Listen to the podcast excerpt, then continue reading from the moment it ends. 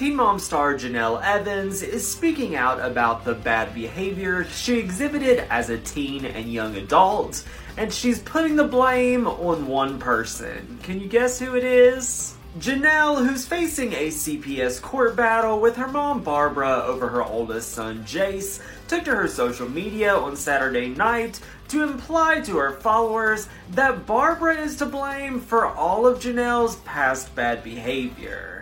She said, The way I was acting out as a child and a teenager goes to show the chaotic household I grew up in. If I had never grown up in such a chaotic household, then I would have never learned those behaviors and would never have done half of them. It's no wonder I acted that way. I learned it and thought it was normal.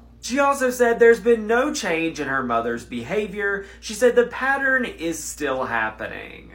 She said that Barbara is a master manipulator and insisted that she's glad that she's able to break the cycle with her own children.